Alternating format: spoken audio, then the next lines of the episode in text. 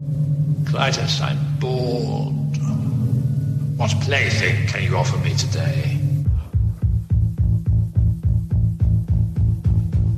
That's War Rocket Ajax to bring back his body.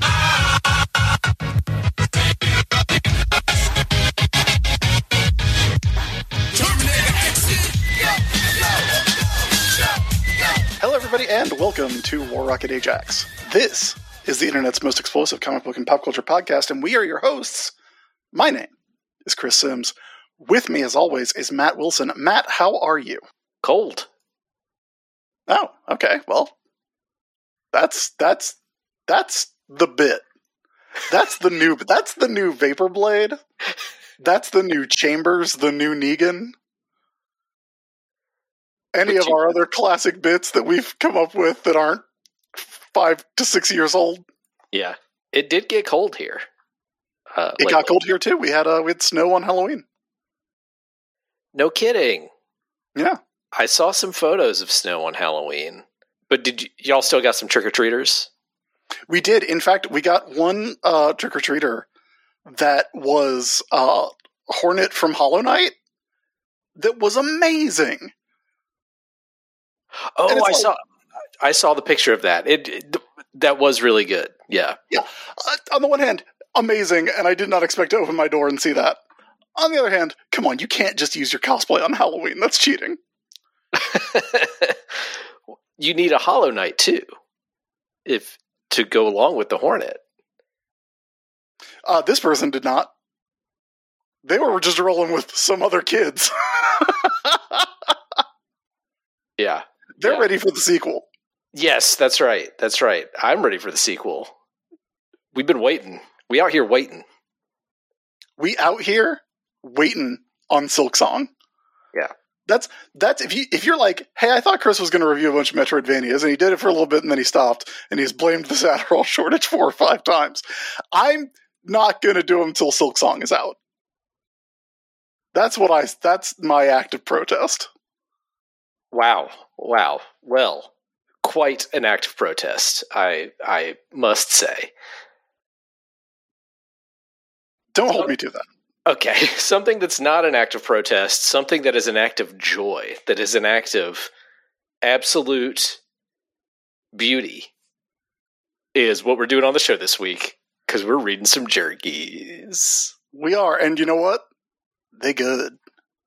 We're going to finish out the Dark Gods story and start a whole new story about Thor's hammer.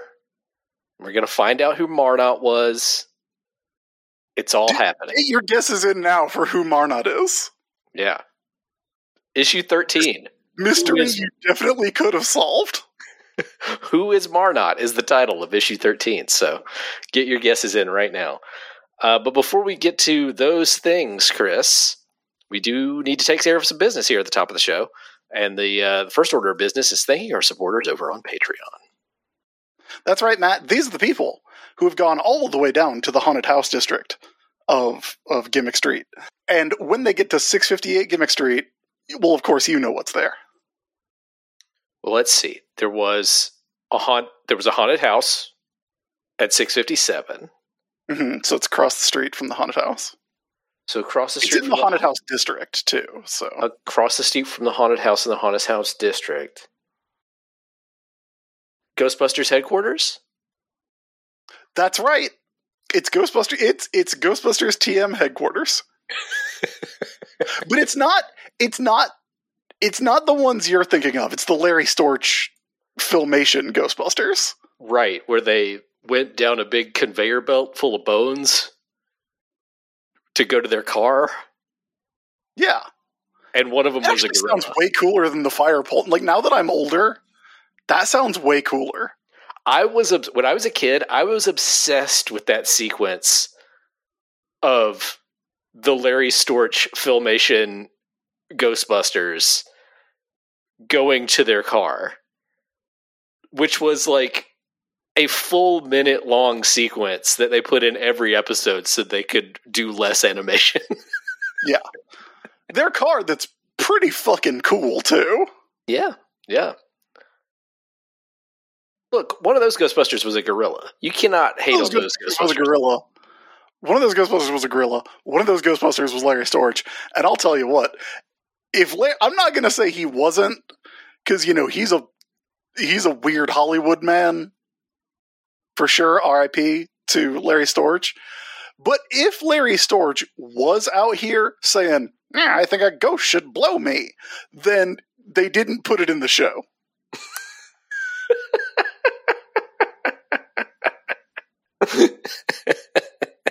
and that's all I got to say about that. So yeah, it's it's Ghostbusters headquarters. Which is it also a firehouse? I think it was just like a spooky looking house. If I so remember. it, does fit right in with the haunted mansion, the haunted mansion district of Gimmick Street. Yeah, it, it does. It absolutely does. Yes, it was a spooky looking house. It it looked a lot like the Addams family house. Why is that ghost on their car so happy? Well, there's sometimes the ghost is happy and sometimes the ghost is very sad. I think the the ghost on the car has emotions. Yes, it does. It it absolutely has emotions. I've got a lot of questions about the Filmation Ghostbusters, but I feel like of the people I co-host a podcast with, you're not in last place of people I could ask these questions to, but you're also not in first place. Probably not. I I watched the cartoon when I was a kid. I haven't seen it in many years though. Ali Stock would be looking at me like I had lobsters crawling out of my ears right now. Folks, when you go down to the Ghostbusters creepy mansion, that that's that's Ghost capital B Busters. Right. I think is the distinction. While you're there, make sure you get out your phone, get out your computer, get out your tablet, get out your internet connected device, and make sure to go to patreon.com slash warrocketajax to kick in as little as a dollar a month to help support the show. Help us keep these bits that scare advertisers away like an air raid siren. and help us pay those gimmicks they keep sending in the mail called bills. They're talking about the Filmation Ghostbusters. We can't sponsor that. We couldn't imagine sponsoring that. I believe we thanked Magenta Riot. Did we thank Magenta Riot? I think I would have remembered thanking someone with the name Magenta Riot, so thank you, Magenta. Okay, well, that is, I think, our only new backer for me to mention uh, Magenta Riot. Thank you, Magenta. There are a couple of people who joined up on November 1st, but I also know that they had already signed up, which means they stopped their contribution before the end of October and then signed back up on November 1st. And look, if you couldn't pay, I understand and you can do that. But just know I know who you are. Yeah, those those might be some names to watch out for. But you know what? It's it's wake up, wake up, wake up. It's the first of the month, so so th- things are bound to happen. Yes. I, I totally understand if you just can't pay that month and you need to reduce your contribution or not contribute that month. But don't do it every month and just get the rewards without actually paying because that's very uncool. Don't make me hit the button so that it collects right when you sign up rather than at the end of the month for everybody because I don't want to do that. Okay? Thank you. I know that's that's I have heard from uh, some of my friends who are professionally attractive on the internet Uh huh. uh, that that is a pr- that's a problem for them sometimes. Maybe I should be professionally attractive on the internet. Well, I mean, you got that YouTube channel, Matt. Yeah, I just I don't I'm not Move? confident. Move your streaming of Alan Wake 2 over to OnlyFans. I'm not confident. Anyway, Help Matt be confident by kicking in as little as a dollar a month. yes, you can help us out by kicking it as little as a dollar a month, as Chris said. And if as we get to 1,000 subscribers, Matt Wilson will do a tasteful nude. Just some boudoir. I did not agree to this. D- You're gonna do it. I am making a legally binding agreement with you, the listener, that if we get to 1,000 supporters on Patreon, Matt Wilson will do a, a tasteful nude set. I'll recreate that panel from the uh, from the comic where Batman hung dong. I was I was gonna say I was imagining like the Shawn Michaels Yeah, pictorial yeah, yeah, yeah, yeah. championship belt. That's probably. it's the Berserk sword. I got you. Mm. We've got a lot of really good ideas for Matt Wilson's boudoir shoot, folks, and you don't want to miss that. So patreon.com slash war rocket ajax. As a patron, you can get some very cool stuff. First of all, you support us. You support all the shows we do. You support this show every week. You support That's cool as hell. yes, you support every story ever monthly. You support Comics Catch Up, which we're doing Black Widow for Comics Catch Up this month. The Waid Samnee Black Widow. Oh, fun. You also support Movie Fighters and Snack Situation, even though Movie Fighters is currently on strike until SAG is no longer on strike. But Snack Situation continues, and as a patron, you get every single one of those shows I mentioned completely ad free. At any level of paid patron, you get every show that we do completely ad free. You can also get other cool stuff. You can get bonus content, those Metroidvania reviews that Chris just mentioned. All of those are on Patreon and they are Patreon exclusive. So, as a patron at that level, you get all of those. You also get bonus audio that we do. Sometimes we specially record bonus audio. Sometimes I cut stuff out of the show that I then post as like outtakes from the show. Line stepping privileges for uh, every story ever, and currently Thursday Night Raw. But whatever segment that we're doing that's like a listener contribution, you can get line stepping privileges for those, and uh, and other rewards too, like the annual T-shirt. So if that sounds like something you'd be into, and you can do it, uh, please head over to patreon.com slash warrocketajax and help us out. If you cannot help us out monetarily, which not everybody can, look, I understand. Just because I noted your names doesn't mean that I don't understand that you might not be able to monetarily support us. You can help us out in other ways. Uh, you can leave us a five star review on the podcasting app that you use. Whatever your favorite podcasting app is, leave us five stars on it, please. Or you can just spread the word about the show, talk about it on social media, talk about it with when you see your friends and family, and uh, say, "Hey, there's a podcast I really enjoy. They make jokes about the Filmation Ghostbusters, and no one else does that." Chris, with that, it's time for some checks and recs. What do you say? Matt, I say that you have never sounded more like Detective Crashmore than when talking about noting the names. So come on and tickety check yourself before you wreck yourself. I like that gun, Chris. What do you I have mean, to I don't care, but you're not going to heaven if you have a tattoo. Well, that's Santa Claus, That's Santa Claus, yeah. the, the actor who played Detective Crashmore.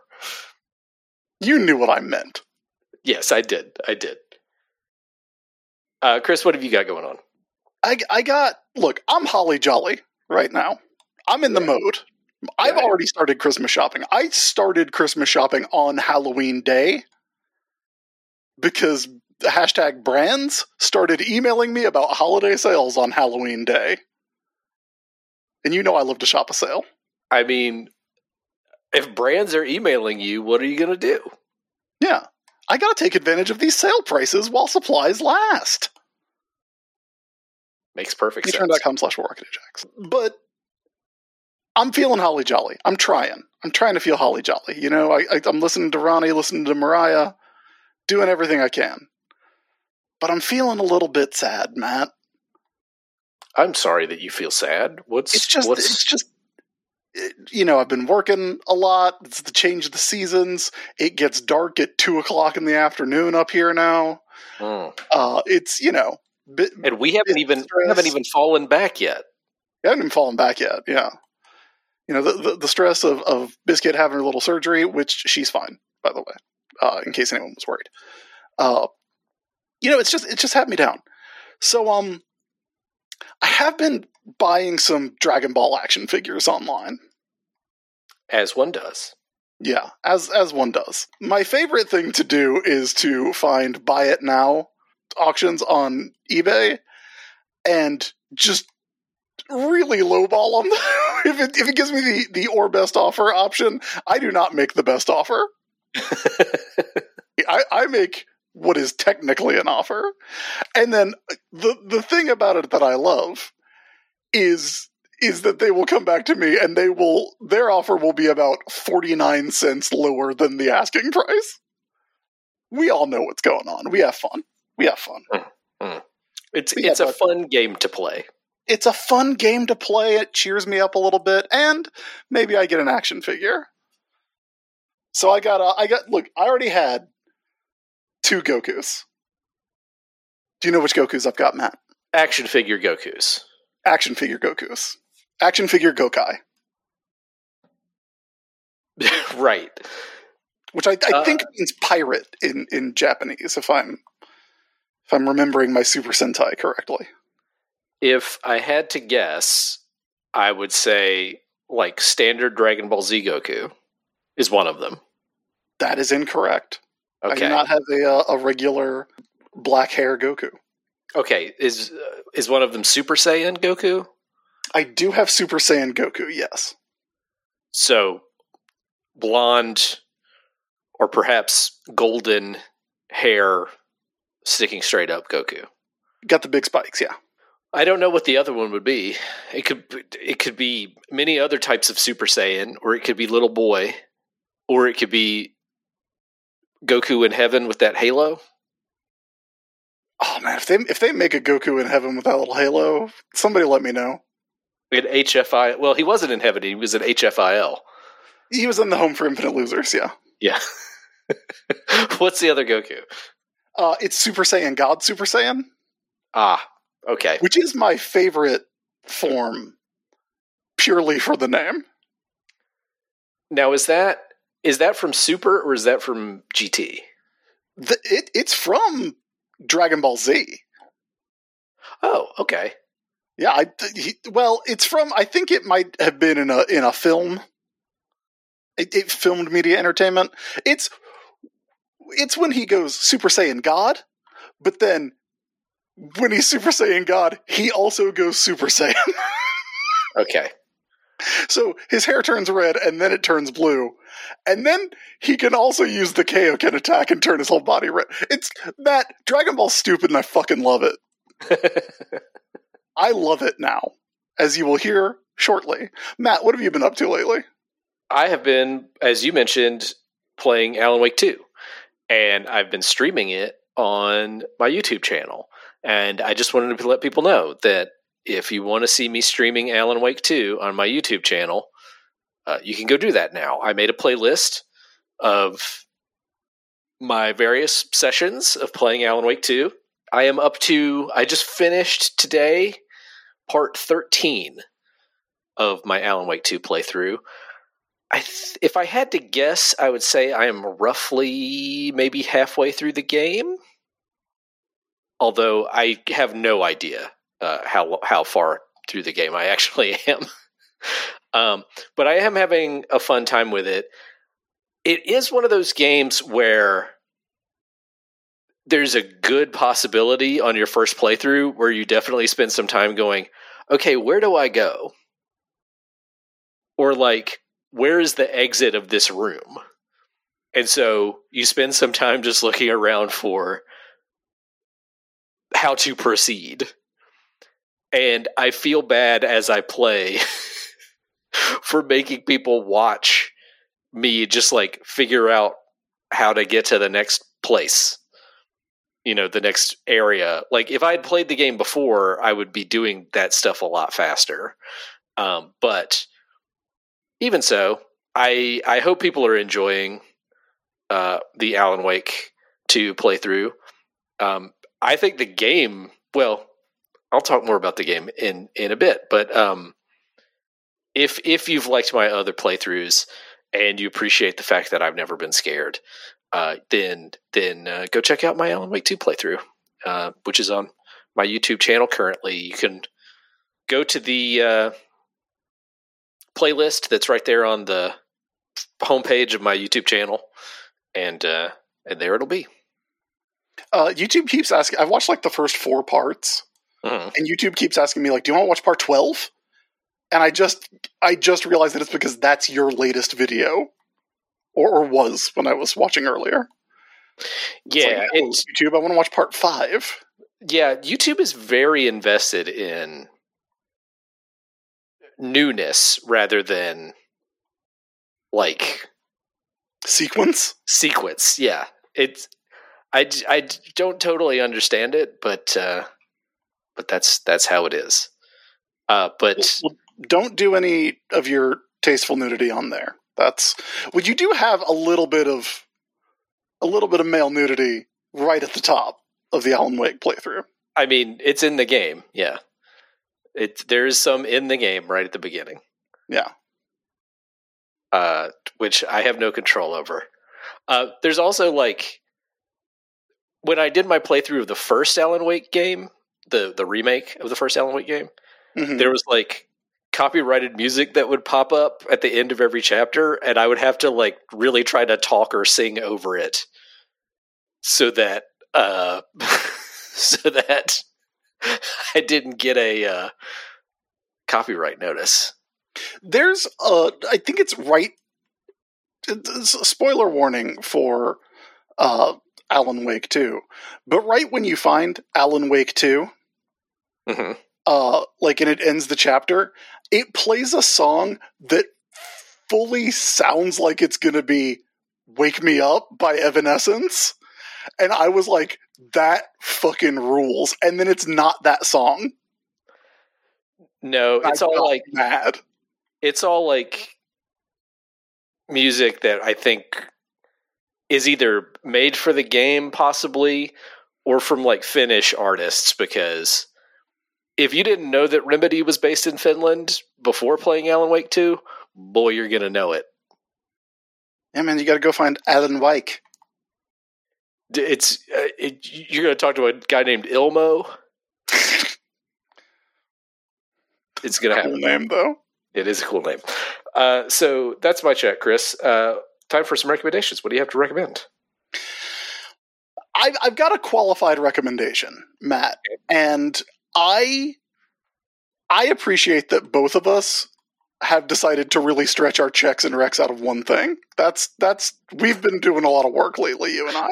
It's it has been a wild week of work. Yeah. no kidding. Yeah. Because I want to continue talking about Dragon Ball. And I want to recommend Dragon Ball Super. Uh which is the the continuation of Dragon Ball that is uh, currently ongoing. It's the one that Akira Toriyama decided to do because they made that American Dragon Ball movie that I that you and I have watched and I do not remember. It it was so bad. It was It's- so yeah. bad. It was so bad that Akira Toriyama apparently like like was like I cannot it can't end like this. It can't. I can't let this be Dragon Ball for anyone. And I, I you know, which is weird because I think GT was still going, but you know that was just that's purely anime. Uh, so uh, he started doing, uh, started writing a a sequel to Dragon Ball called Dragon Ball Super. Uh, that is, it's good, Matt. It's good, and I, I've talked to you about it a little bit because it's good in a way that I don't think Toriyama is writing it. And I, I need to explain what I mean by that. I enjoy Dragon Ball, but the art is by uh, Toyotaru, who is a an artist who draws a lot like Akira Toriyama, but is you know younger and has to have grown up with Dragon Ball. And the reason I say it, it isn't like Toriyama's writing it is because Toriyama never really seems like he remembers a lot of things that he puts on the page. like Toriyama's not really concerned with continuity. Uh, I don't think it's not that stuff is like it's not that stuff is mismatched. It's just that stuff doesn't really come up again that much. And like like it is mentioned pretty early on that the Super Saiyan only happens once every 10,000 years or something. and there's like eight of them now, Matt. Dragon Ball Super reads like someone remembers it and is in the best way of like putting together bits and pieces, like not in the Geoff Johns way, in the Mark Waid way.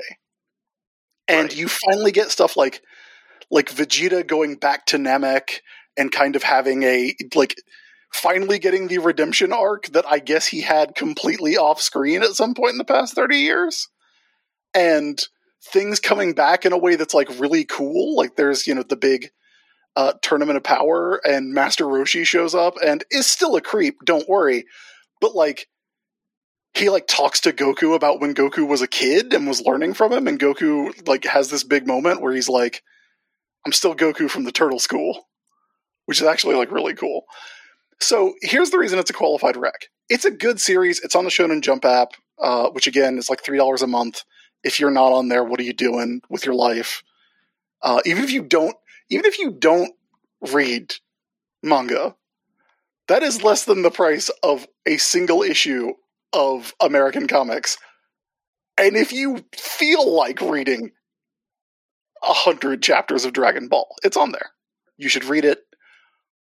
But it's really, I feel like it's really only good in the way that, like, Batman RIP is good if you have read a lot of Batman comics. Like, I made the I've made the mistake of recommending Batman RIP to someone who doesn't really read comics because they asked me what my favorite story was. I'm like, well, I like Year mm-hmm. One. I like, you know, I, I like a lot of stuff, but like, really, it's, it's Batman RIP is, is is my jam. If you have not read a lot of comic books in general, it can be confusing. I will say that. If you have read all of Dragon Ball, especially if you read it all in like a month, you're gonna get a lot out of Dragon Ball Super. If you haven't, I don't know how it's gonna hit you, but it's got some really really fun stuff. I actually uh, was talking to David Brothers about it, and and he was like, "It's it's wild how Super managed to recapture the magic of Dragon Ball, and it really does." So check out Dragon Ball Super. There's also an anime which maybe is a bit easier for uh, people to get into.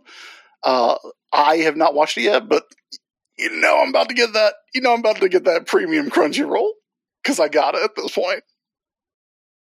In my 40s, it's all Dragon Ball. The other, I think the other option for like the story kind of making more sense and being more cohesive could just be an editor Toriyama would be working with.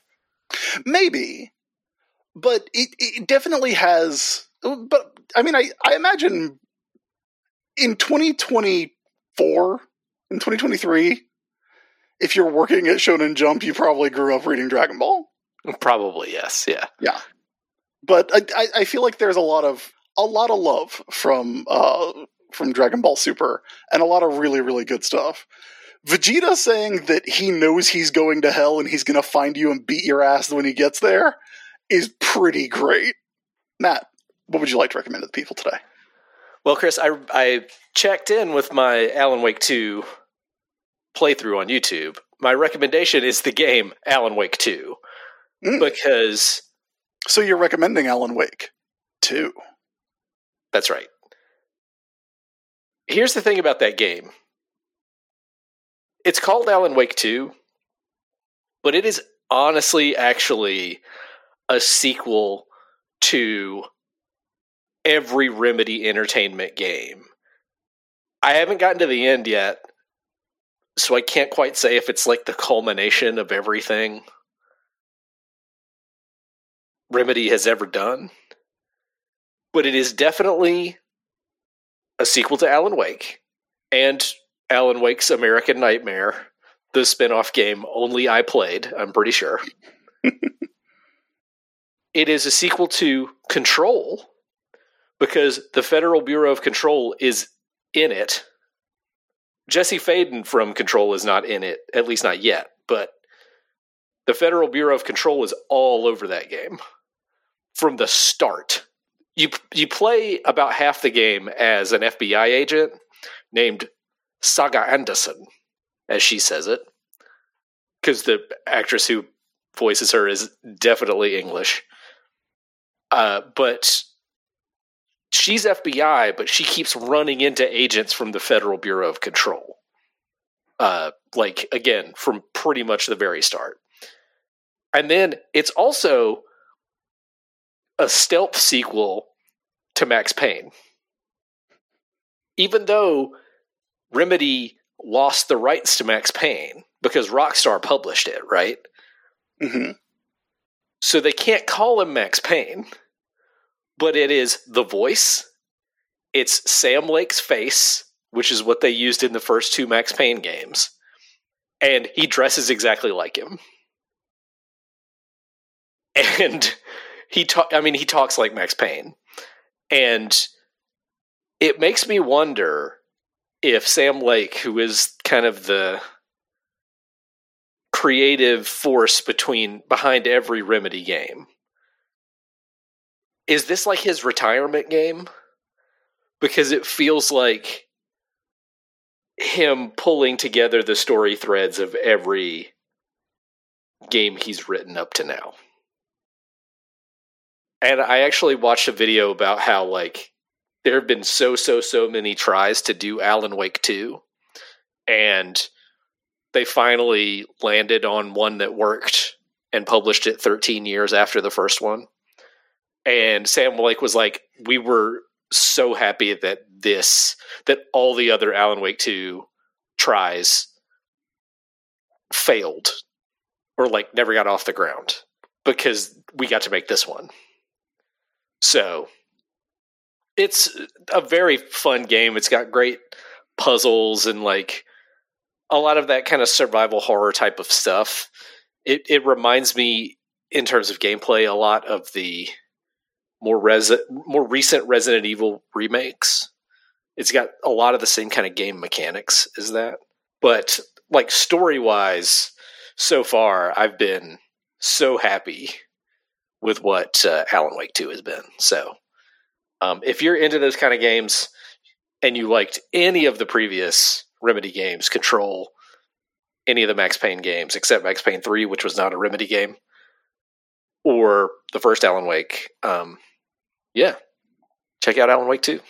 I like that both of us not only went for a a check and a wreck that are the same thing, but also because they are tying things together from other versions of the thing that we like. yeah, that's what we're into. We're hey, there's a reason we picked the medium we picked to talk about every week. That's true. Uh, speaking of which, Chris, it's time to talk about some comics. What do you say? Let's do it. Chris, there's really only one comic I want to talk about this week because it is so weird and so interesting in so many ways. And that book is Ultimate Universe number one, which is the start of Jonathan Hickman's new Marvel Ultimate Universe. This is by Jonathan Hickman and Stefano Caselli. And the cover alone is pretty like, okay, because it's a Bryan Hitch Ultimates cover. But they don't I mean Thor kind of looks like Ultimate Thor and Captain America looks like Ultimate Captain America. But also on this cover are a version of Doctor Doom, a version of Iron Man who in the issue you'll discover is Iron Lad and Sif. Okay. and there's a U for Ultimate Universe on the cover, and sincerely, it looks like the previous DC Comics logo. You know the one where it looked like it was pulling off a sticker, The peel, yeah. the peel. It looks like that logo turned sideways, turned at a ninety degree angle,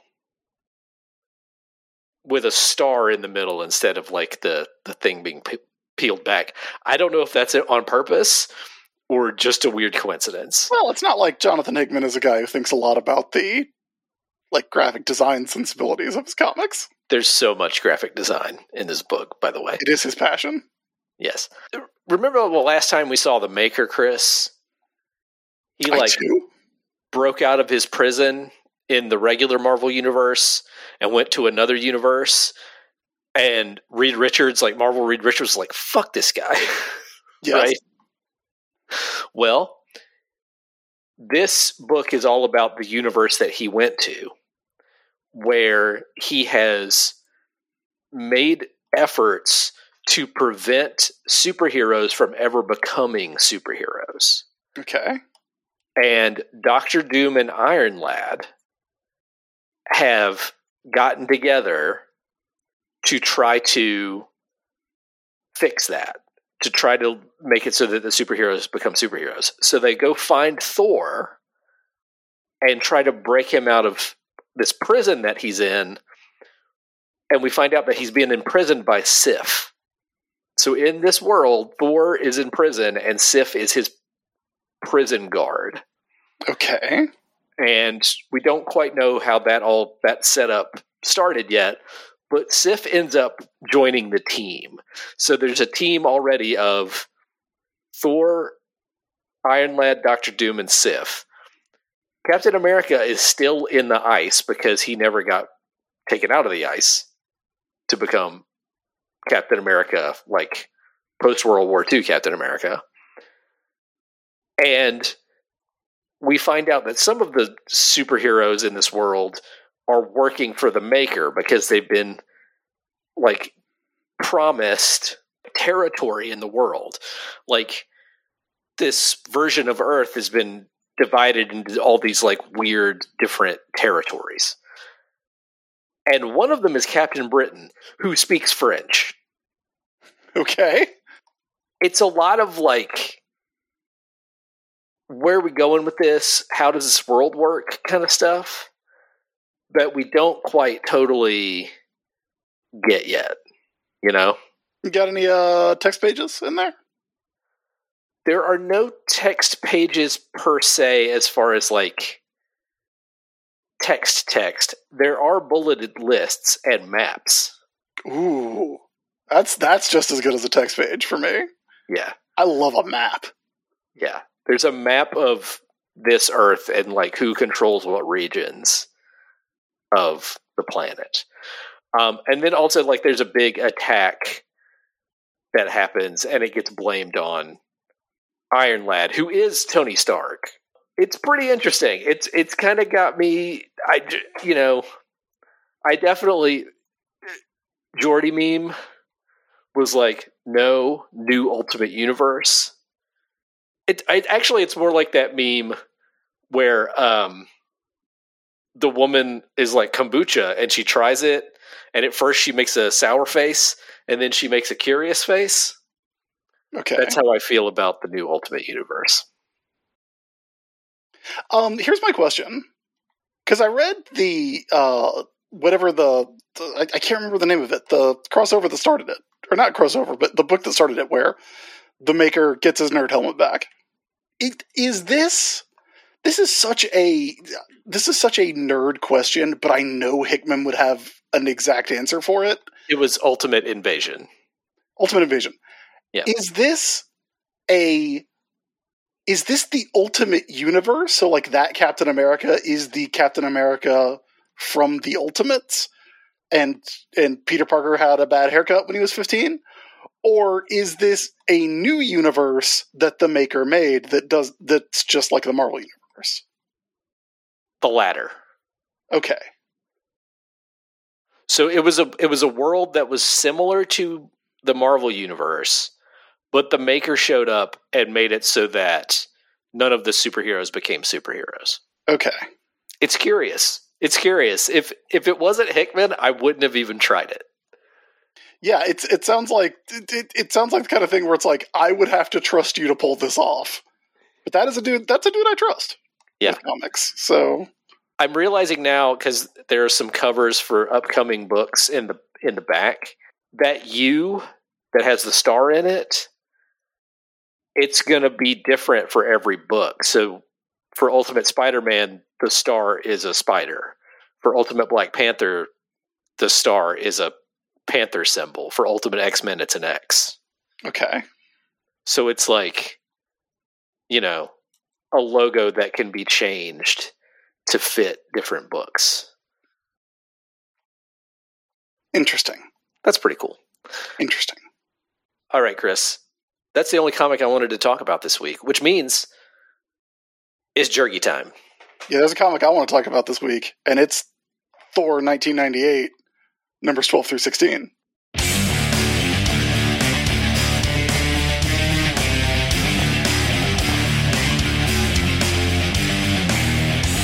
Thor number 12 is a double sized anniversary issue. And it has one of those covers where it's the front and back cover. hmm A wraparound is what those are called. And Marvel loved to do wraparound covers at around this time. They were all over the place. This one rules so much because it's Thor and the Destroyer on like the front half of the cover fighting, you know, some red soldier looking dudes and just looking intense. And then on the back half of the wraparound cover is Perrikus fighting them. And then above him as kind of like ghostly figures on an upper level fighting are Odin and Magistan Zelia. Yeah, it's pretty great. It It's rules. pretty great. John Romita Jr. and Klaus Janson give Thor some wild faces Uh huh. in this run, but they're never like inappropriate faces. Like the, the cover of this one is is one that that really sticks out to me because it is it is Thor very clearly like in the middle of saying you motherfucker. Yeah. like it's it's it's not the standard like yelling action face. It's it, there's something to it that I really dig. He looks mad. He looks mad as hell. Yeah. Uh, so then we start the issue where we left off on the last issue, where Thor was asking the Destroyer to help him fight the Dark Gods. And the Destroyer is still like, No, you fucking kidding me? And so Thor and the Destroyer fight for a little while. And Thor like blasts him with a blast from Mjolnir. And the Destroyer's like, that didn't work before, so why do you think it'll work again? Finally, Thor wins him over by saying, like, look, you are a human being. You are Colonel Preston Case. And the Destroyer is making you violent. Your human body is still in the hospital in New York. And if you help me, I will take you back to your human body and try to get you back into it. And that is what makes the destroyer go like, okay, we'll do that. I like the way this plays out because there's a moment where you're like, well, if you could do that, why did you leave him alone in another dimension in a living hell, Thor? And then it it's going to turn out like, oh, it's because Thor can't do that. Odin can. Yeah. So it, Thor thought Odin was dead, and so now he's like, now it's contingent on them rescuing Odin, which is actually like a really fun way to bring that back. I, I, I appreciated that. yeah, th- that's a way to make that work. There is some weird lettering on some of these pages. Yeah. Where like it like the the the balloons aren't like the the layers are messed up and the stroke on the balloons is too thick and i don't remember if it was like that in the print version of these issues i wish i still had them so i could go look but on marvel unlimited they're funky looking They're weird. They're very Yeah. weird. it's one of a handful of like lettering mistakes i have noticed in these issues Yeah. Yeah. Uh, Richard Starkings and Comicraft dropping the ball on this one. Yeah. Uh, so the destroyer agrees to Wes help Abbott, Thor. the actual guy who did it. Comicraft's Wes Abbott. Yes. So the destroyer agrees to help Thor. Then we cut to Memorial Hospital in New York, which is a white rectangle of a building. And uh, Jane Foster goes and talks to Hannah, Jake Olson's fiance, and she's looking through like a wedding magazine. And this whole conversation is Jane Foster being like, Are you sure you want to marry this guy? Do you really know him? I like the way that she responds to this, that Hannah responds to this, because she says something that, like, I don't think most people would say, but that you and me specifically would say, which is, damn, you are sounding ominous. yeah. what is what is her actual line? It's very funny. She Uh, says, "Uh, Dr. Foster, you keep dropping ominous hints about Jake. Matt Wilson, you keep dropping ominous hints. That fully sounds like something I would say. I mean, this is because Jane knows that Jake is Thor. So she's trying to say it without saying it to Hannah. And Hannah is just like, why are you being weird? Why, yeah, why are you telling me not to marry my fiance of several years? Jane gets called to Preston Case's hospital room uh, because something weird is going on. And when she gets there to find the Destroyer, Thor, and Hercules in this hospital room. And Jade's like, What the fuck? You brought the Destroyer here? And Destroyer's like, Don't worry about it. You kept my body alive. You don't have anything to worry about from me. Yeah, that's my body. Am I misremembering that Preston Case was an asshole? No, you're not mismem- misremembering Didn't he want to be in the destroyer armor? This does feel like a bit of a retcon, or I, I mean, maybe Jurgen's idea here is that Preston Case was unhappy in his position in the military, so he was like, "I'm gonna get in that destroyer armor." And then when he got into the destroyer armor, it made him violent in a way he didn't know or expect would happen. And so this is why he's like, I want to go back into my regular body. But you're right. He was an asshole. Yeah. so I don't know. Spoiler warning: He's gonna. All charges are gonna be dropped True. on this man who killed Jake Olson. So they show up in this hospital just to be dramatic, really. They they're like, okay, we're gonna go kill the dark gods now, but we had to come look at Preston Case's body for a minute. And it, it's not said, but I kind of assumed that it was like, oh, I, I have to make sure that Thor is on the level. So Thor's like, yep, look, there's your body. Yeah. Uh, and so as Destroyer and Hercules are walking out, Jane stops Thor and says, Hey, can I talk to you? Could you be honest with Hannah about what's going on? Because I know you're you're Jake Olson. And years ago, when you were Don Blake, you told me that you were Thor and saved me from a lot of like embarrassment and hurt. So wh- why don't you do that for Hannah? And Thor has to be like, it's not that simple, but I will Yeah. take your words under advisement. I got this weird Jack Kirby looking guy following me around. yeah. Jane, it's Jane. You say it's all over. Uh, so then it cuts back to Asgard, and Th- Thor, Hercules, and the Destroyer just show up and start wrecking shop immediately. It's pretty dope. there's a there's a big two page spread of them just like fighting these dark gods soldiers, and it's it's pretty good.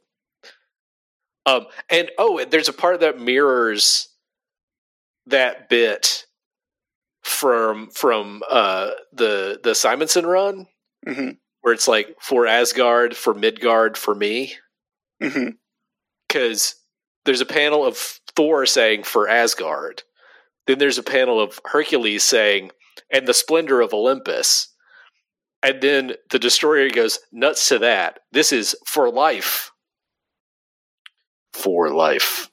For life. I did it too. So Perrikus is furious that they're here fighting like this. And Thor just like smacks him in the middle of his chest with his with Mjolnir.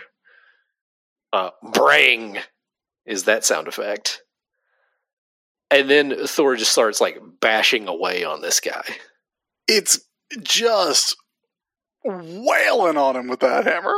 Yeah. There's like blood on the hammer, which is always a. It is a. That can go. Wait, like that can look way too dark if you do it in a certain style. But in this, it's just like, fuck yeah, he got him. got him. Uh, but Magiston Zelia pops up and she's like, nope, it's not going to happen like that. And uh, she like creates like a rift in the ground, which makes Thor say like, I got to get some backup. So he turns into Jake Olson and goes back into the sewers. That's right. Those sewers come back. The sewers do come back. Which I, I do again I do appreciate that that like all of all of what we see here has been laid out over the past year and it's Yeah. all going to be tied together in a nice neat little bow and I think that is one of Dan Jurgens' bet like greatest strengths as a writer and also kind of the most kind of the most annoying thing because because it is a thing of like of like all the pieces are going to fit very neatly so there's not a lot of surprises and there's not any there, there's no mess in it There's uh, no mess. Yeah. It- yeah. Like, if anything, these five issues that we're talking about in this episode are seeds Jurgens has been planting f- through the first year of the book coming to fruition. There's so much of it through these five issues. Um, but anyway, he turns into Jake Olson because then the Dark Gods can't sense him anymore and he goes into the sewers and he finds the Warriors 3. He just happens to find the Warriors 3 working. Like he goes straight to where they are. And he dives toward one of the guards down here in the sewers. And uh, I had to screenshot this part where he says, Now, if my luck doth hold and this drug born of mortal hands doth work, that's his thought balloon. And then his speech balloon is, Cowabunga! i also took a t- t- took a screenshot of that so that i could talk about it it's it's a really good example of a recurring bit in this book which is Thor and Jake Olson speaking in radically different ways, and it's not even like old timey Thor and like modern Jake Olson. It's like stylized, super over the top old timey Thor and stylized, super over the top Bob Haney ass uh, modern. Absolutely. Uh, but he injects this guard in the sewers with sodium pentothal and knocks him out so that he can free the Warriors 3. And uh, they immediately recognize that he's Thor. Like, no question. They know that this guy, this mortal guy, is Thor. Yeah, man, the consensus key. Absolutely, yes. Also, then he pulls out a computer and he's like, hang on, I got to do some computer shit in this sewer.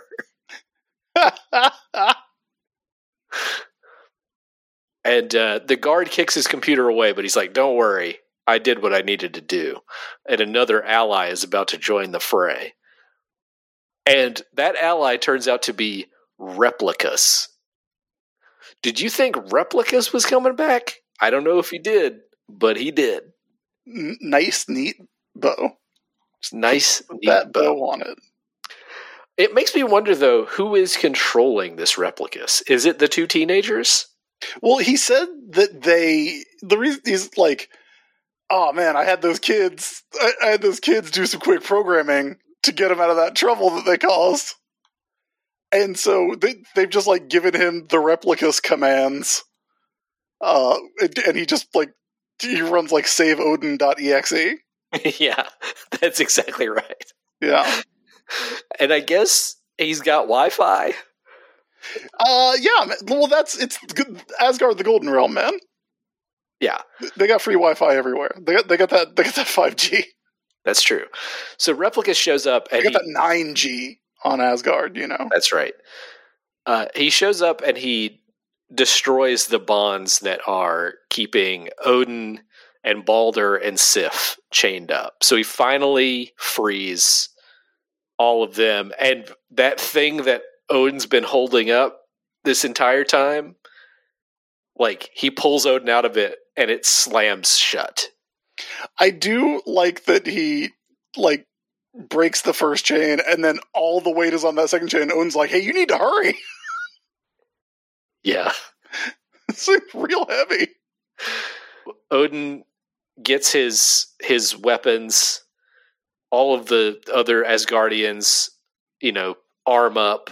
The Warriors Three come out there, and they're all fighting. And Thor smashes Perrikus with Mjolnir again, and that one that one is pretty brutal looking.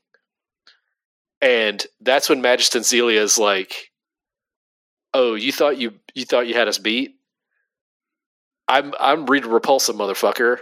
And she joins all of the dark gods together into one creature union.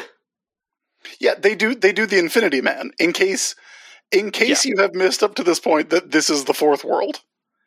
Uh, Yes. They do the Infinity Man. It is absolutely the Infinity Man. And it's like blasting big laser blasts at everybody. And Thor's like, I- I'm going to beat it up. But then it knocks Thor away. So Thor's like, I'm going to summon a huge lightning bolt. And that does end up hitting Magistan Zelia, which gives Odin the chance to beat Magistan Zelia by hugging. It's it's the bear hug, Matt. It's the deadliest pro wrestling move. That's right. Just ask Dan Uh, O'Brien. A, a bear hug from both sides on Hulk Hogan. That's right. Get, get, gets her uh, gets her with the Yeti. Yes, it was the giant and the Yeti. Ah, we should have asked Tony Schiavone why he said Yeti like that. We missed our chance. He really did not want to talk about doing that Halloween Havoc intro. No, he didn't. He must have hated doing it uh, because That's a bummer because it's a great piece of television. it's it's one of the greatest pieces of television of all time. Uh, anyway, he's like, Magistan Zelia, you took all my life energy, so I'm going to sap it back out of you. And he does by bear hugging her, and that just makes her disappear. That makes her and all the other dark gods disappear. Yeah, man, he's got, he reabsorbs all that uh, all that energy. Yeah. And he says, Tizor.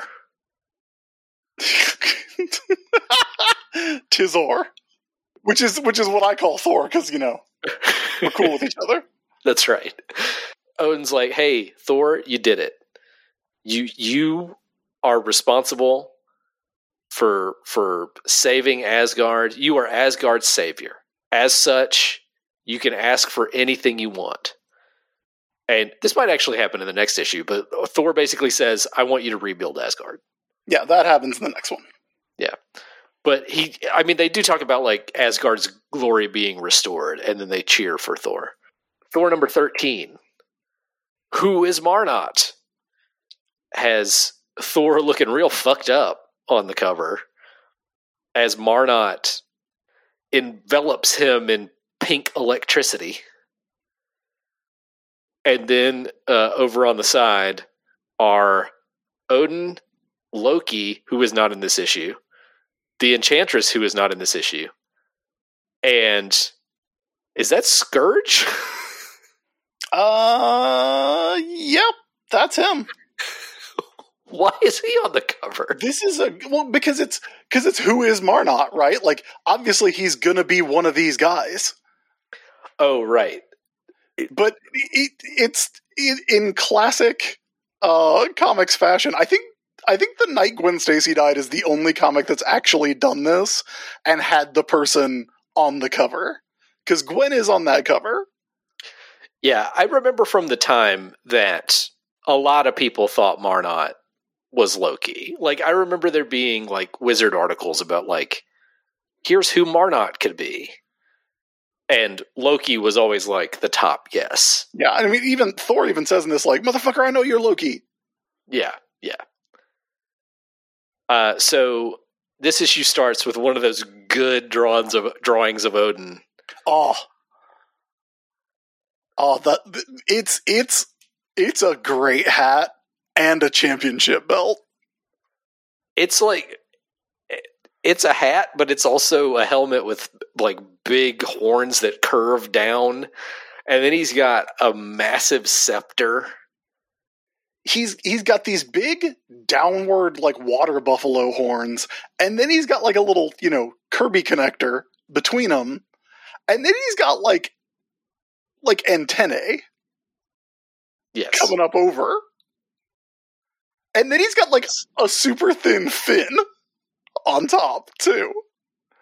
It's and, such a good and then hat. he- and then he's holding the cosmic key from the Masters of the Universe movie. Yeah, and he's wearing and, and he's decked out like Ultimo Dragon when he had the J crown.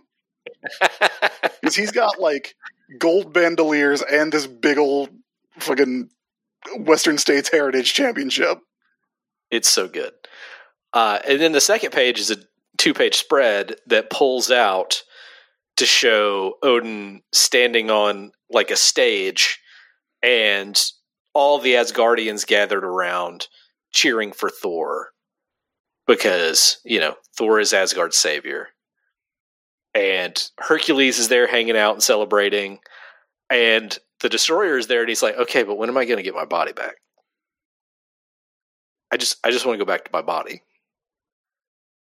Um, and yeah, this is when Odin is like, okay, you saved Asgard. You can have whatever you want. Like, it is, you make your request and you got it. And that's when Thor is just like, I just want to rebuild Asgard. And Odin's like, you got it, man. what a good boy. Yeah.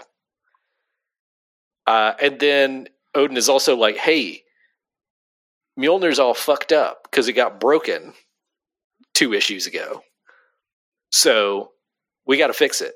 We got to go put it in the forge and and fix it. So there's a handful of pages of Thor putting his hammer back in the forge to get it fixed.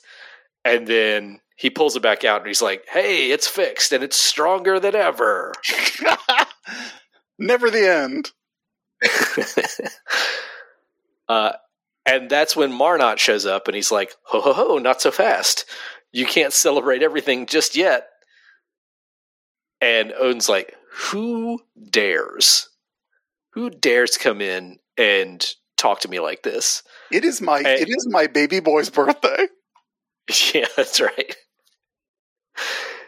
And uh, Thor gives a little bit of uh, backstory to Odin about what happened earlier, where he died and he was in hell, and then Marnot brought him back.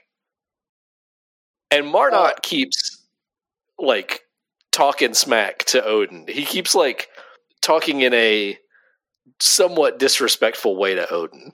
He's also weirdly hyper stylized modern talking. Um, yeah, he's like, he says, first "Jeez, shows up- Jizo, Jizo, Bezo, what a grouch." Yeah, uh, park the hammer and drop the attitude, Thunder God. Not to invoke what my whole work week has been about, but it's very Chandler. It's It, very it is Chandler. it is the late nineties. Yes. I was thinking it's it, like for me, it was more like, oh, this is very Fabian from Mark Gruenwald's Captain America. Oh, that's yeah, Everybody's a cool guy. yeah. At one point, he calls Odin Santa, That's which I thought was pretty funny. That was pretty funny. Uh, anyway, he he ultimately reveals himself to be Heskamar, one of Odin's ravens. That's right, everybody. Heskamar, Odin's third raven. I think I think so. Yeah. This is bullshit. Well, I'm just I throwing actually, that out there. I actually do like the explanation. Okay, yeah, it's a fun explanation. Did you go back and see if Odin's got like three ravens in that scene? Because Odin famously has two ravens, Hugin and Munin. Thought and memory. Uh, Heskamar is an OC. Heskamar is is the first appearance Thor Volume Two, Number Two, June 1998. That is true. Yes. Yeah, this is a new character. You, th- this is not a mystery that could have been solved. Which, which that's fine. Like this is not a, it's not a detective story. It's not a mystery story. But it's like, like, come on, man. like, why couldn't he have just been Heskamar the Raven the entire time? because it because there had to be a mystery. I guess the idea is that he couldn't let Thor know he was working on Odin's behalf or something. I don't know. But I do it like the explanation because here's the explanation. Odin wiped everybody's memories about the first war with the dark gods, right? Mhm. And so the only beings that still remembered it were the dark gods, but also Odin and apparently his ravens. And so, Which makes sense. they are his thoughts and memories. yeah.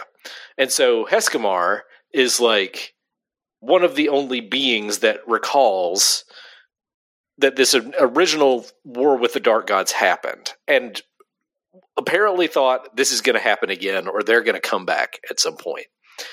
And so he sort of reminds Thor of what happened, but also sets up this thing with Jake Olson so that at certain points the dark gods wouldn't be able to sense or know that Thor was Thor so that he could get back up and free the other Asgardians.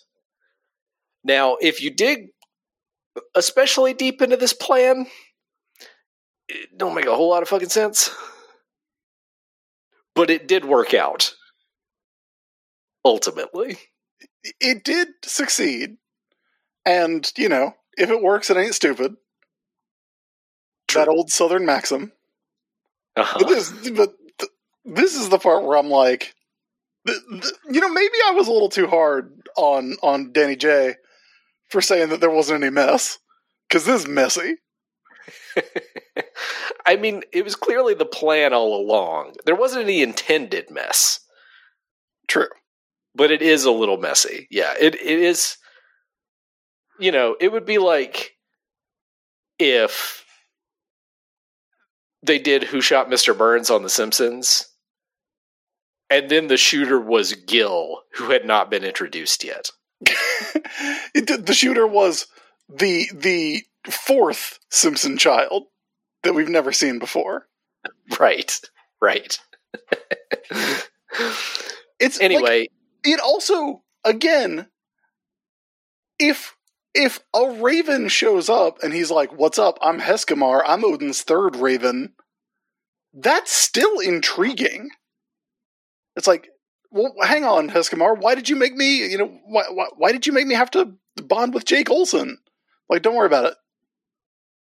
Like that's there's no need for it to be marnot Yeah, that it, that it is it is a reveal that is not totally necessary, but I guess if it had just been a Raven from the beginning, you couldn't have like kind of manufactured a mystery out of it. I Yeah, I don't know. but I do think there could. I, I think there could have been plenty of because like Marnot's honestly not that interesting and not le- like the thing is a new mysterious character turns up, does a thing that we don't understand why he did it, and then is is revealed to be an equally new and equally mysterious character. like it's not anybody we know. There's no point to the mystery. But I guess people understand the notion of one of Odin's ravens. Yeah, but like Thor could be like, "Well, hang on, Odin's Odin's got two ravens. And You're saying you're the you're the third one? Yeah. I don't I don't mind them doing stuff like that. I thought it was great when they said actually there is a secret tenth realm. Anyway, after that, they go put uh, Preston Case back in his body. And he doesn't remember having been the destroyer at all. Which is maybe kind of fucked up, right? Because he learned all his lessons about how he shouldn't have been an asshole by being the destroyer. Yeah, but I don't think he actually learned anything as the destroyer. I think he's just he's just an asshole. Yeah, that's a fair point. Uh, so then Thor goes back to Asgard. Everybody's partying. They're having a great time. We get the weirdest Hogun and Volstagg faces. Volstagg has already put all of his weight back on. Yeah. It it was that quick. It, it, it, comes and goes fast, man. And then we get a, a quick epilogue where the cops show up at Jake Olson's apartment and start searching it. And they look in his toilet tank and find all the stolen drugs The drugs. that have been taken from the hospital, which we know Demetrius has been stealing. Yeah, this is a part where the sequence of events just stops making sense. Yeah, this is this to me is what's messy. This storyline. Yeah, the, the first, first 12 issues, the bow is neat. Second 12 issues, who left all this fucking ribbon in here? Uh, Thor number 14, guest starring Iron Man, and the Absorbing Man makes three. Uh, has a pretty dope uh, Ladron cover with Thor, Iron Man, and Absorbing Man all fighting on the side of a building. Yeah. Uh, Ladron was good. Is that how you say it? I always said it Ladron. It could be Ladron because I think he is Spanish, right? Ladron. Jose Ladron. Yeah. Um, I, I Americanized it into Ladron. Anyway, he was and is a great artist and uh, underappreciated. I feel like. Yeah. Uh, John Romita Jr. doesn't draw this issue. It's actually Mike McKone doing this one. Yes, it is. uh, filling Mike in, McKone. who I think might have. I didn't actually go look this up. I'm just thinking of it now. I think he might have been drawing Iron Man at the time, or was maybe about to start drawing Iron Man. Because I think he Hmm. did the the Joe Quesada run. He did the part of the game- Quesada run. Yeah. The the original Heroes Return Iron Man that was Busiek writing at Mhm. first uh, had who Sean Chen art. Oh yeah, yeah, yeah, yeah, yeah. but this might have been the end of that run might have been over by this point i don't i don't remember um anyway uh this issue starts with uh preston case leaving the hospital and he's like hey uh my bosses told me that i was trapped in the destroyer All charges have been dropped. well, bye. Yep, that that wraps up that story. Um, and then Iron Man shows up at the hospital carrying the body of Jake Olson, and he's like, "Get me a doctor. This man's had a heart attack." And Jane Foster's like, "Wait, what? What do you mean? Jake Olson had a heart attack?" And then Hannah shows up looking very off model, and is like, uh, Jake had a heart attack? Oh no. Jane Foster's like, everybody get out of here. We have to operate on this guy. Like we have to treat this guy. And uh and finally Hannah's like, How did this happen? And so Iron Man starts telling the story. Demetrius is also there. So Iron Man starts telling the story about how he and Thor and Namor were like going throughout New York finding fallen pieces of Asgard that were all through the city, like pieces of the Rainbow Bridge and other stuff. Which I don't think that is something that had been established before. It it might have been somewhere because uh, at one point Iron Man's like, "Yeah, I really am glad we are getting these out of Avengers Mansion." So I don't know if it's maybe in an annual or maybe in maybe in Avengers. A lot happens in those first few issues of Avengers. That's true. An annual is definitely referenced in a later issue that we'll talk about, but I don't I don't know if it's this one. Uh, so Thor and Iron Man go to Asgard. They show up with the missing stuff. They talk to Heimdall for a minute. Iron Man's like, "Man, Asgard Asgard's wild," and we see like Asgard being rebuilt. Like the Warriors Three are all all building stuff, we see Heskamar again uh, on Odin's shoulder. Then Thor has a quick conversation uh, with Oracle, who we saw a few issues ago, and is like, uh, "Hey, um, not everything's good. There are still forces who want to kill you. Just so you know." My favorite thing about Iron Man going to Asgard is he's like, wait a second. You guys got magic, but you're building the, your houses with your hands? and then Thor's like, yeah, like we like to to build things. It's like, you know, we, we take value in the things that we create. Tony Stark You know, I, I famously think, builds things. yeah, I do think that there's value in that, just because that is definitely a question a reader would have, where it's like, why are they manually rebuilding Asgard? Couldn't they just like magic it back? Yeah, but then Tony Stark, Iron Man has this little like thought balloon where he's like, "You guys are fucking crazy." he's like a sociologist could spend a year here and have a field day. Like, what are you talking about, Anthony? Iron Man and Thor go back, they you build that suit in a cave? Oh, he sure did. He sure did. So Iron Man and Thor go back to New York and they try to go to Avengers Mansion, but instead they go like right in the middle of a street where Absorbing Man and Titania are causing havoc. Incorrect. Wrong. Wrong. Absorbing Man and Titania are being hassled by cops That's true. for doing nothing. I mean, by this point, they're causing havoc, but the reason they're causing havoc is because they've been hassled by cops for doing nothing wrong. Yeah, uh, it is stated in the story that it's their anniversary and they went to a jewelry store to buy a ring and the guy working at the jewelry store got nervous and hit the alarm Yes. and then the cops showed up and tried to arrest the absorbing man in titania So they are causing havoc by this point, but it is absolutely because they did nothing wrong and got hassled by the cops. Yes. Both things are true. A hundred percent. Which is weird because like you didn't have to put that this this is the weakest issue of the run. I So agree. far. Yeah. because you didn't have to make that the case.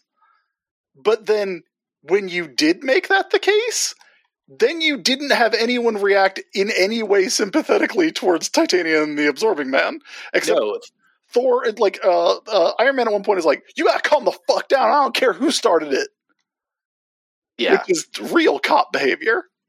Yeah. Thor and Iron Man just like immediately start fighting Absorbing Man and Titania, Yeah, even but, you though know, it's not their fault. Like dude swinging around a wrecking ball, it's whatever. But like, she She Hulk would have calmed down the situation. Yes, she would have de escalated. Yeah. I think even Captain America even would have de-escalated, but So at one point, Thor throws his hammer in the Captain would have been like, I can't allow them to keep destroying all this property. What's more important than property? Uh, so Thor throws Mjolnir at one point, and it misses Absorbing Man, and flies into a wall. Like it crashes into like a concrete wall, and he's not able to call it back. And so he's like, "Oh shit! It's been over a minute since I touched Mjol- Mjolnir, which means I'm going to turn back into Jake Olson." So he starts like running after Mjolnir, trying to get it back. He turns into Jake Olson, and then when he tries to get the hammer back, when he tries to get Mjolnir back, it won't come out of the wall. And up shows another example of there having been established characters, and this is the third one you haven't heard of. Because this is Enrakt, who is the brother of uh, Brona and Magnir, the enchanters. Yeah, these are dudes from the 70s. These are dudes from the 70s, but like that was Brona and Magnir. There were two established enchanters. This is the third one you've never heard of. oh, it, oh, I didn't realize that. Like he's he's all new. Yeah. Like just like Heskamar, this is hey, there's a third one you've never heard of before. Dan Jurgens, we did not have access to your sketchbook from when you were a child. you cannot. This is this is such a man. When I was like sixteen, I had this great idea for like Odin to have a third Raven named Heskamar because I knew a guy named Heskamar. And and I read. Uh, actually, these guys are from the '60s. They're from the late '60s. Uh, and I remember the Enchanters, and I was like, "What if there was a third Enchanter?"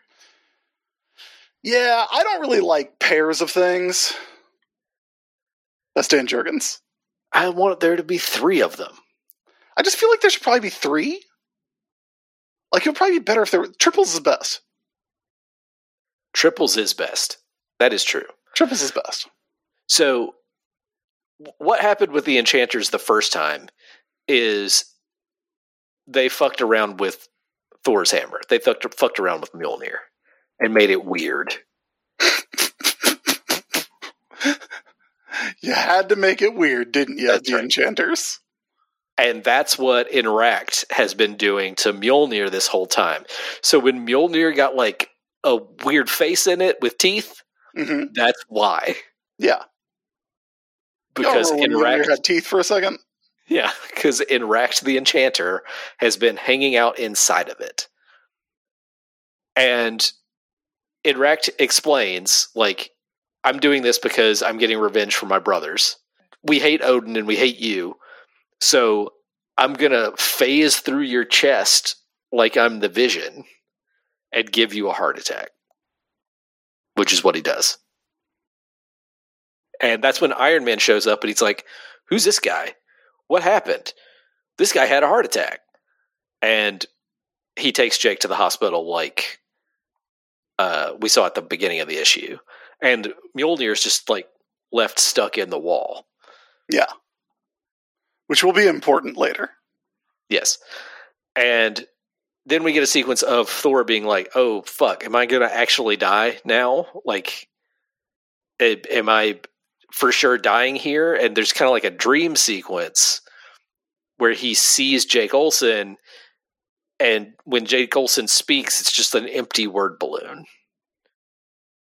Which is pretty effectively creepy, I it's think. A pretty, it's a pretty cool sequence. I wish that it was colored a little differently because it's Thor, like in this weird void where it's just like, you know, a wall of giant heads and you know, giant busts basically of like a bunch of people, like Hela, Odin, uh, Volstagg. You know, everybody's there, all your faves.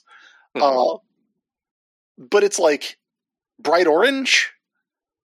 And so everything looks like really well lit, which is not like a terrible way to do it. But I feel like if it had been a, a darker or like a different color scheme, it would have seemed m- more deathly. yeah, I, th- I think you're probably right. If it had been like an eerie green or something. Yeah. Hella colors. Yeah. Um, anyway, Jane Foster defibrillates Jake Olson, and he is revived. And his heart begins beating normally again. And that's when the cop from the end of the last issue, his name is O'Neill, he's like, Jake Olson is under, or I have a warrant for Jake Olson's immediate arrest. And uh, that leads us into the next issue, Thor number 15, which uh, has the hammer in the wall on the cover and the Warriors 3 watching someone trying to pull it out and saying, Stop him. If he should possess the hammer of Thor, the world is doomed. This does not happen in this issue. Does not happen at all. it's like there's a mysterious person who's trying to pick up the hammer, but there that does not happen. There is no mysterious person trying to pick up the hammer other than the population of the city of New York. That's right. Uh, so this issue is another guest artist issue. It's Lee Weeks, and uh, this one has a an Odin splash page as the first page, too. And uh, boy, is it a downgrade! It really is. It's not. It's not bad. Uh, it, it's not bad. You know, just because just because Lee Weeks is personally abhorrent to me. Uh, like it's not bad, but boy, it is a downgrade from the energy and the the the Kirbiness and the John Romita Jr.ness of the John Romita Jr. version that we saw a couple issues ago. Yeah, like the horns are like made of metal now, and it just it doesn't look as cool. Doesn't have the antennae. No, uh, it's it's not it's not as good. I do Um, like that so- version of Odin's championship belt, though. Uh, so Odin's just kind of like looking out over Asgard, thinking about the victory over the dark gods and how Asgard's being rebuilt. And uh, Tarakas, his grand vizier, shows up. Is that a Thor character who's been around before? No, that's. I feel like. That, uh, well, I don't know. I haven't looked it up, but like, I feel like that's a new character. But also, he's a character who kind of like ceases to matter next issue. I think. Uh, yeah, this is his first appearance. Yeah, This is his first so this storyline feels like it feels like there's another much more important storyline that's about to happen with Odin because he's like he, really uh, worm tongues it up. Yeah. He's like, drink this potion, sire. Uh, so he tells Odin, like, hey, Thor's hammer is stuck in a wall. So we probably should do something about that. So Odin calls the Warriors Three, and he's like, hey, go to Earth and help out Thor because his his hammer's stuck in a wall. And uh, and then yeah, he makes he makes Odin drink a potion. Drink this potion, sire. It is extremely worm tongue. Thank you. Uh, so Jake Olson wakes up, or he's he's been awake, but he's like in his hospital room, and he remembers the enchanters, and we get an editor's note about where they're from, and uh, we really try to say that there have been three the whole time. hmm well, Forsung was not mentioned last issue. I don't. Maybe Forsung was in the previous story. I don't really remember.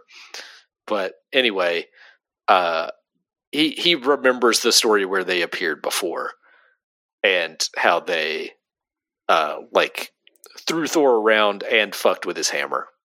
Yeah. So th- there is precedent for them being able to fuck with his hammer through magic. Yes, and also they tried to steal Odin's scepter at one point too.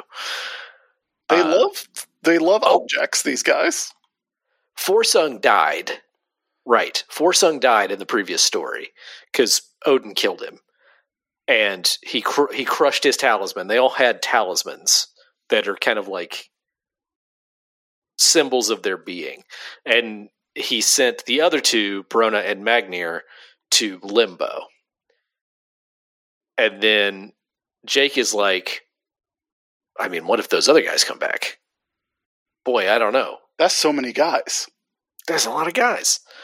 Uh, meanwhile, everybody in New York is trying to take Thor's hammer out of the wall. And it becomes a whole thing where they're like talking about it like it's Excalibur.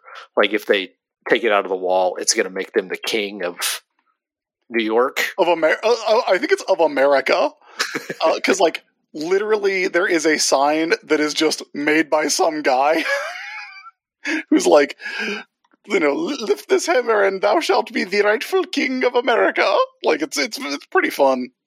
Yeah, I, that part is pretty great. I, I enjoy that part a lot. Um, Jane Foster goes into Jake's room and says, like, "Hey, there's a cop out here." Oh no, it's Hannah. Hannah goes into his room and says, like, "Hey, there's a cop out here," and, And, he and he's not your friend. He is not your friend. He says he's going to arrest you for being a drug dealer. And Jake's like, I did not do that. But then in Thor's head, he's like, Did I do that? Did do, is Jake Olson a drug dealer and he has been the whole time? Is And now I'm Jake just like- selling prescription drugs the worst thing you can do? Uh, and the cop He is. They talk like he is murdering babies with puppies. That is true.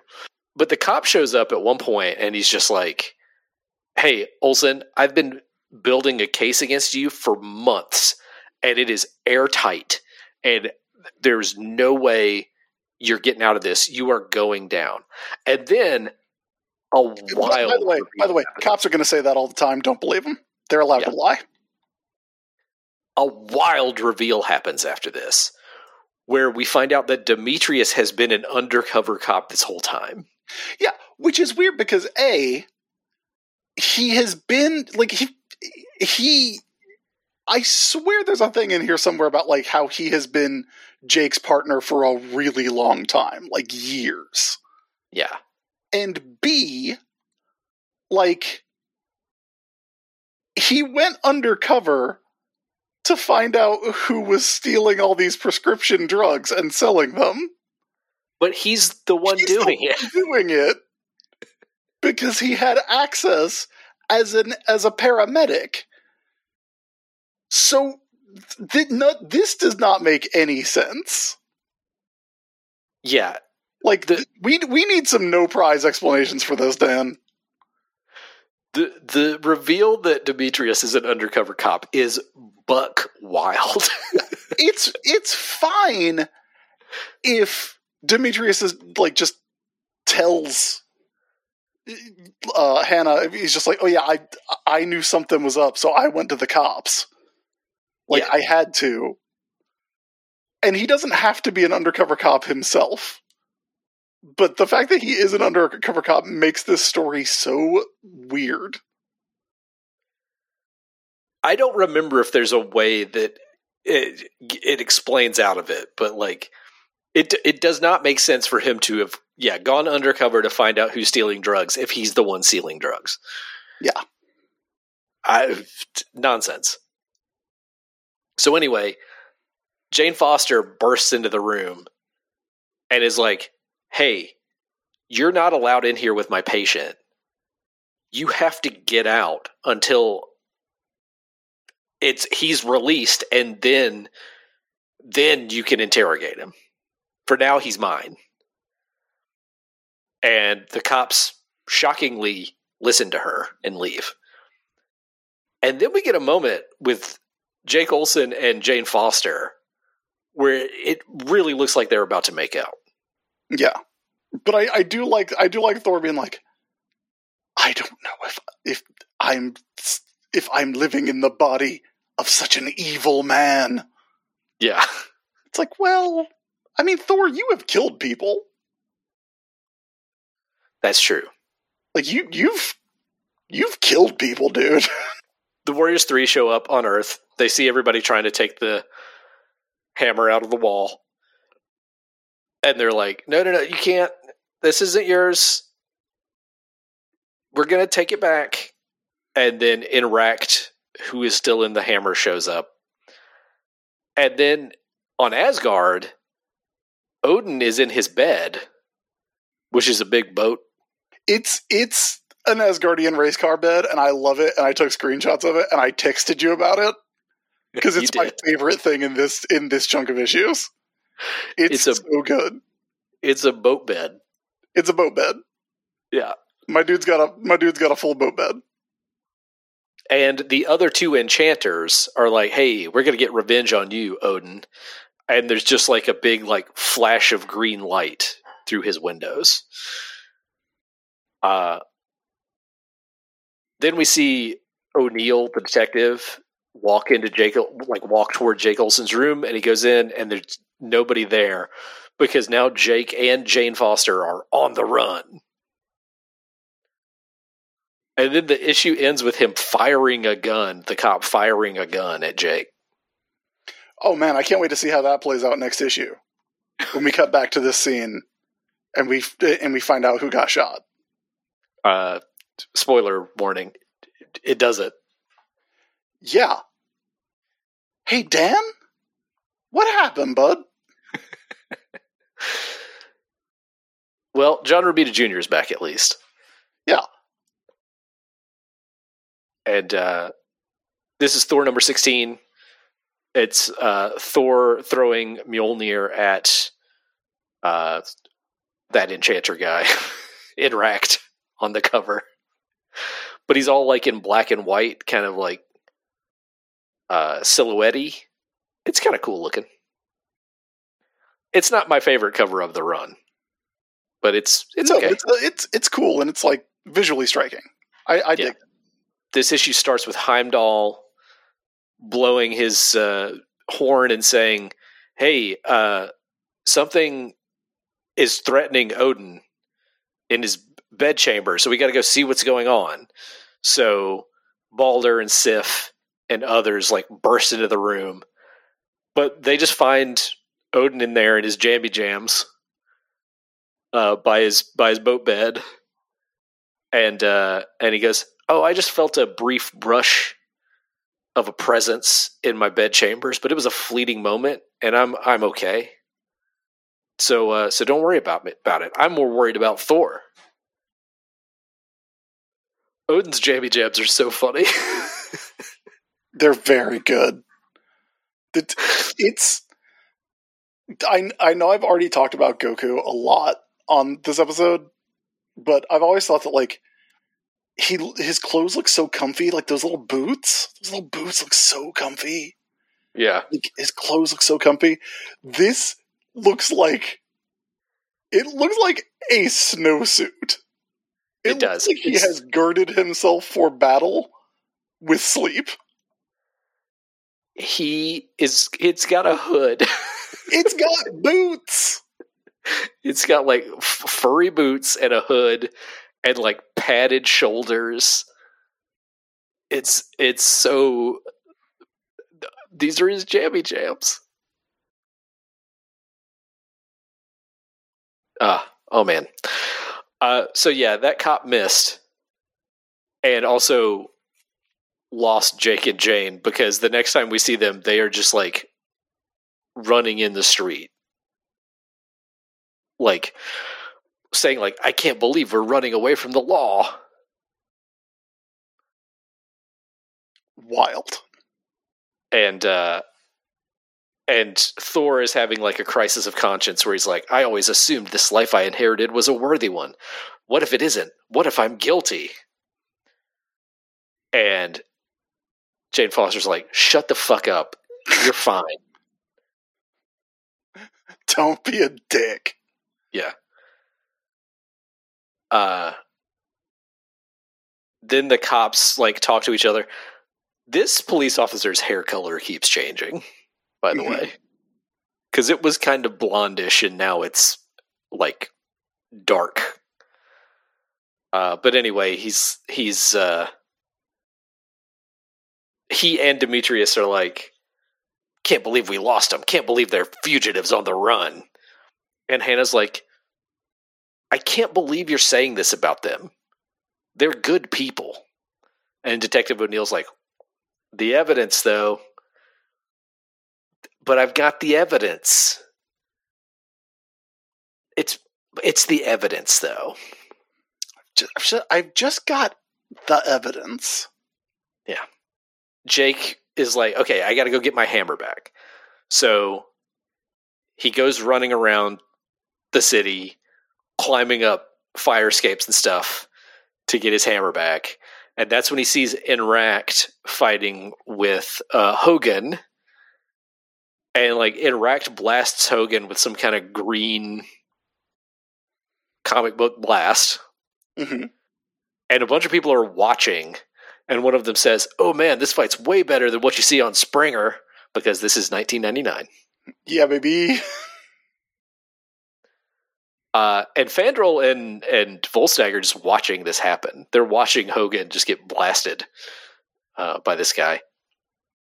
And uh, they're they're fighting they're fighting some like weird creatures. Uh, I get well the people who were all gathered around get turned into these like monster things.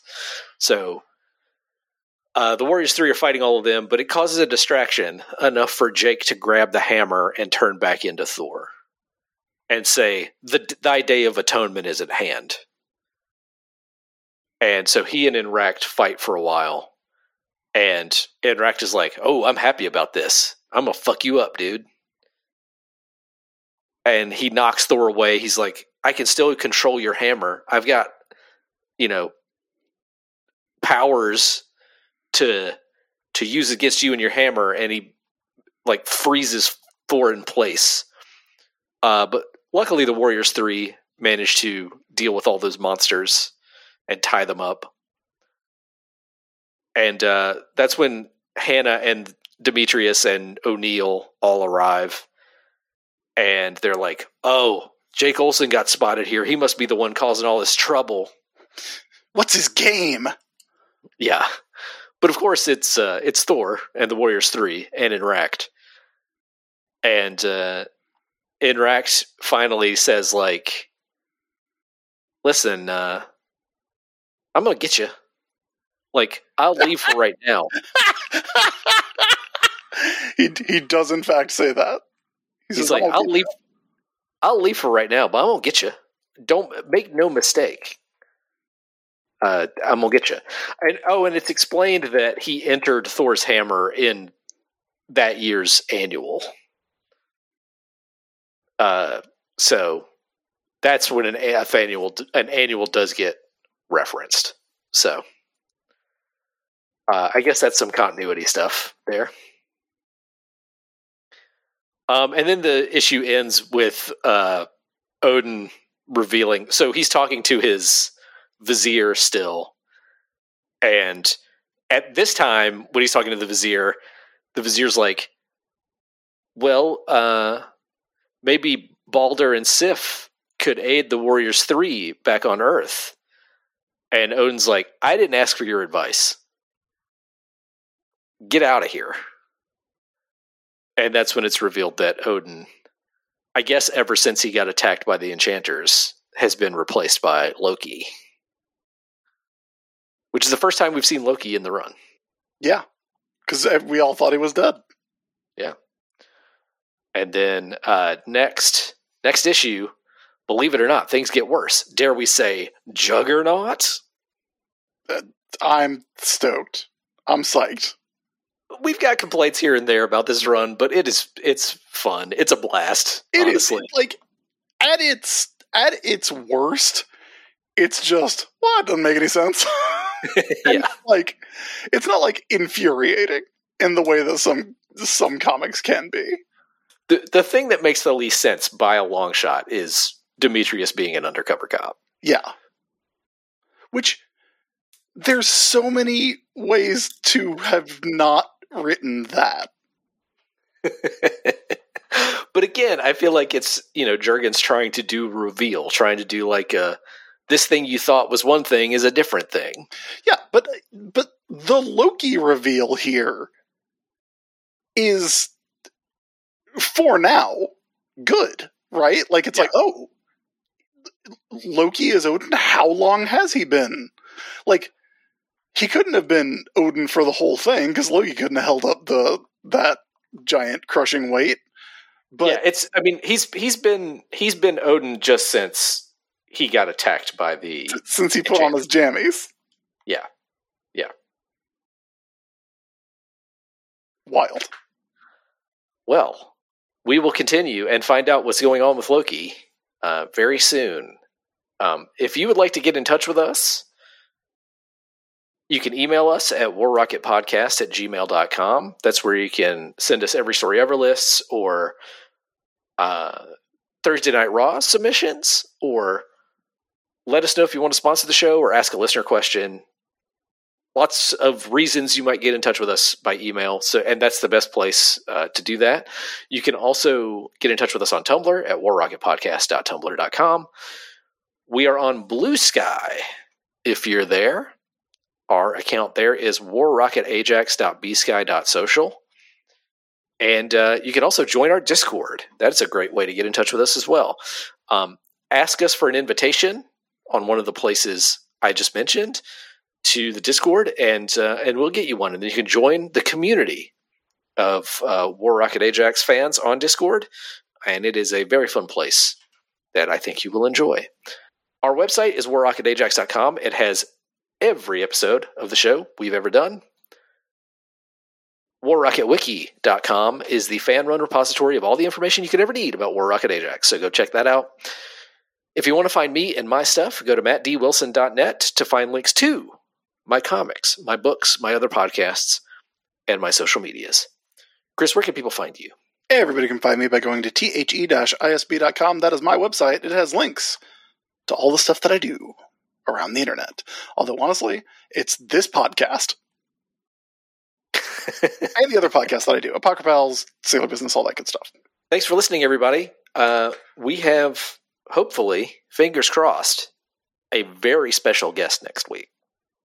It's someone I'm very excited about. So uh, hopefully all all will go well, and uh, we'll have a great show next time. Uh, until then, folks, do not forget Black Lives Matter, Trans rights are human rights. as are abortion rights. Drag is not a crime. And as we all learned from